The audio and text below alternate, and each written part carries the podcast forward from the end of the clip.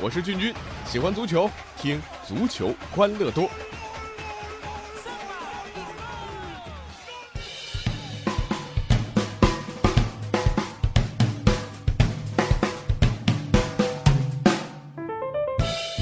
哎，欢迎来到我们今天的足球欢乐多，我是君君。啊，这火爆了啊！二零一七赛季的中超联赛第一轮啊，这各支球队都使出了洪荒之力，啊，不是洪荒之力，应该讲是洪荒之力啊！呃，力争取得开门红，结果真的很红啊啊！中超为什么这样红？为什么这样红？中超首轮就有四张红牌出现，真的叫洪荒之力。这辽足和贵州的比赛啊，双方杀得难解难分。辽足门将石啸天为了补自己后卫的坑啊，被迫禁区外一招恶虎扑食，直接被红牌罚下。申花和苏宁的长三角德比，特谢拉在最后时刻因为不冷静报复王晕而被罚下。这最红火的啊，那是北京和广州的焦点大战。赵和京啊，这这这这祖辈一定是练过武术啊！哪个门派可以去查一查啊？直接一个断子绝孙腿，恶性的飞铲郜林，对，直接罚下。按我说，这动作至少追加六到八场啊！啊，亚洲足球先生郑智在比赛里是嘀嘀咕咕，不停的抱怨，结果同样一张黄牌，算是自讨没趣儿。国内一位著名记者赛后一篇犀利的批评文章啊，这两天呢是被转发的很厉害，确实也让君君感同身受。人家说了，这场首轮的焦点大战是一场最丢人现眼的比赛，没有之一啊。就这场比赛而言，广州恒大、北京国安和中国足协就像啊呃得了传染病一样，脑子都被驴踢了。十三张黄牌，两张红牌啊啊，张着血盆大口，嘲讽着看着这场街头混战式的顶级比赛。这原文人家是这么写的啊。当然，这场变了味儿的大战啊，呃，也有裁判一份功劳。这场比赛的裁判呢，叫做黑小虎，哎，名字听上去很有威严。但如果我们换一种叫法，嘿，小虎，哎，一下子是不是名字变得好萌？是不是啊？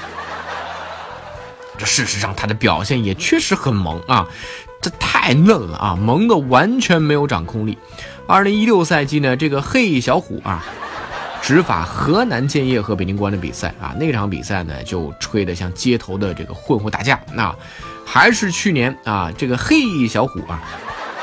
执法广州恒大和北京国安的四分之一足协杯的比赛，也是把比赛吹成了一锅粥。结果呢，他就这个一个赛季的国际级裁判就被降回了国家级啊，说明这表现确实很差。所以呢，从这个角度来讲，你说这个中国足协脑子是不是真被驴踢了啊？选派黑小虎啊去执法广州恒大和北京国安这样重量级的比赛，那确实啊超越了我对逻辑的理解的极限。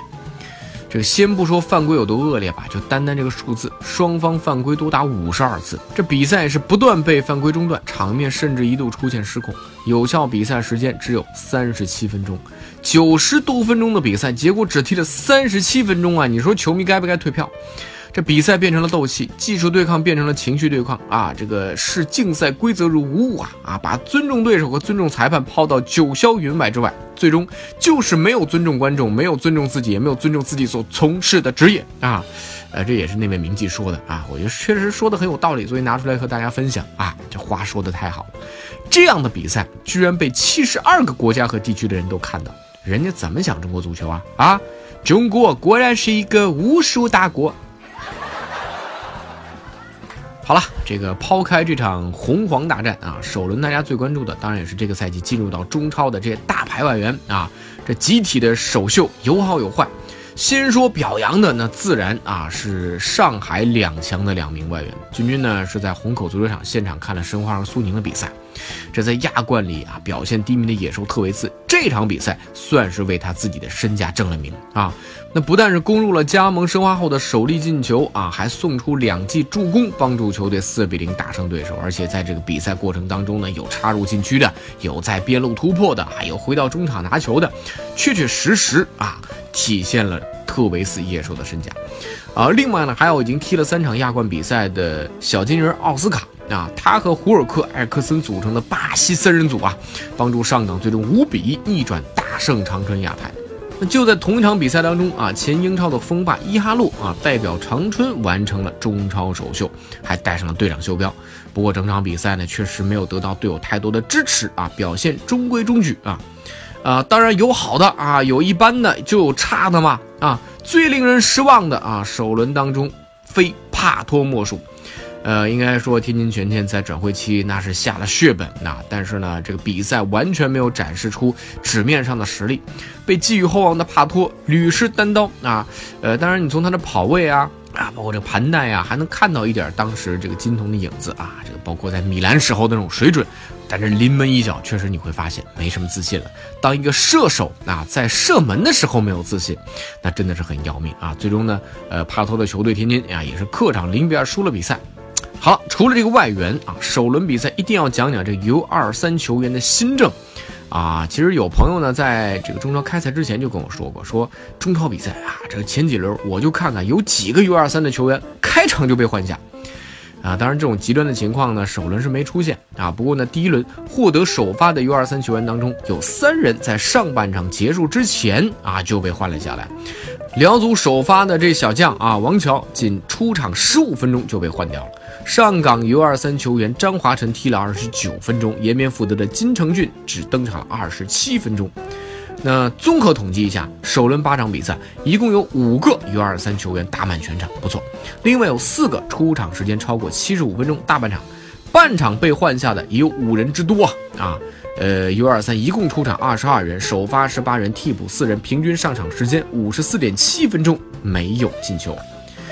呃，客观来讲啊，这个新政的临时推出呢，有可能导致一些问题啊。呃，比如说刚才啊，这个我的朋友担心的，从规则上来讲，各队任何时间换，它都属于权利和自由啊。那我比如说开场就换，比如说辽宁队，我十五分钟就换啊。呃，当然辽宁也遭受到了这个啊惩罚，最后呢，门将被罚下时候没有换人名额啊，只能找一踢球的球员去守门。但是啊，后边几轮比赛真的开场一分钟就出现球队换下 U 二三球员啊！如果出现这个局面，这国际玩笑啊啊！中国足球这很难下得来台。那从完善政策的角度来看啊，我觉得中国足球的确有必要迅速和各俱乐部啊这个磋商之后，呃，推出一些补充的措施。啊，比如说完全可以补充一条嘛啊，如果场上只有一个 U 二三球员，在换下他的时候，你必须使用另一个 U 二三球员，也就保证场上他必须有一个。哎，我觉得这个就可以对很多的球队啊形成限制。那中超首轮呢也是刚刚开的啊，更加激烈精彩的比赛，我们也是一起来期待啊。呃，那最后呢，跟大家分享一个小花边吧啊。说到花边，大家一定会想起权威的英国八卦报纸《太阳报》啊。最近呢，呃，他们呢也是揭秘了一段曼联更衣室内的趣闻啊。曼联大哥伊布在更衣室内有个绰号，叫做“大家伙”，用英语来讲叫 “the big man” 啊。呃，因为这个伊布个头大嘛，这很正常啊。但是呢，这个 the big man 还真的不是指的这个，因为伊布啊喜欢这个在更衣室洗完澡之后裸体行走，不穿衣服啊，然后呢，在这个更衣室里走来走去的时候，会引来队友的惊呼啊。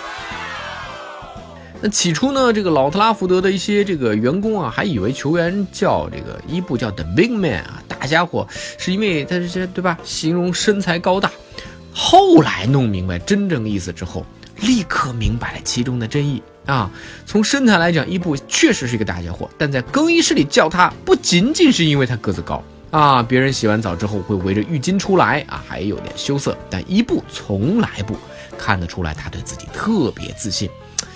我相信男生们很容易知道我在说什么了吧？好了，伊布大家伙的 big man 啊，当然了，在球场上啊，伊布也确实是那个曼联的 big man。好了，以上就是我们今天足球欢乐多的全部内容了。我是君君啊，大家可以来搜索微信公众号啊，足球欢乐多，也可以微博搜索足球欢乐多 FM，足球欢乐多的 QQ 群是幺七七幺六四零零零。那我们下期再见啦。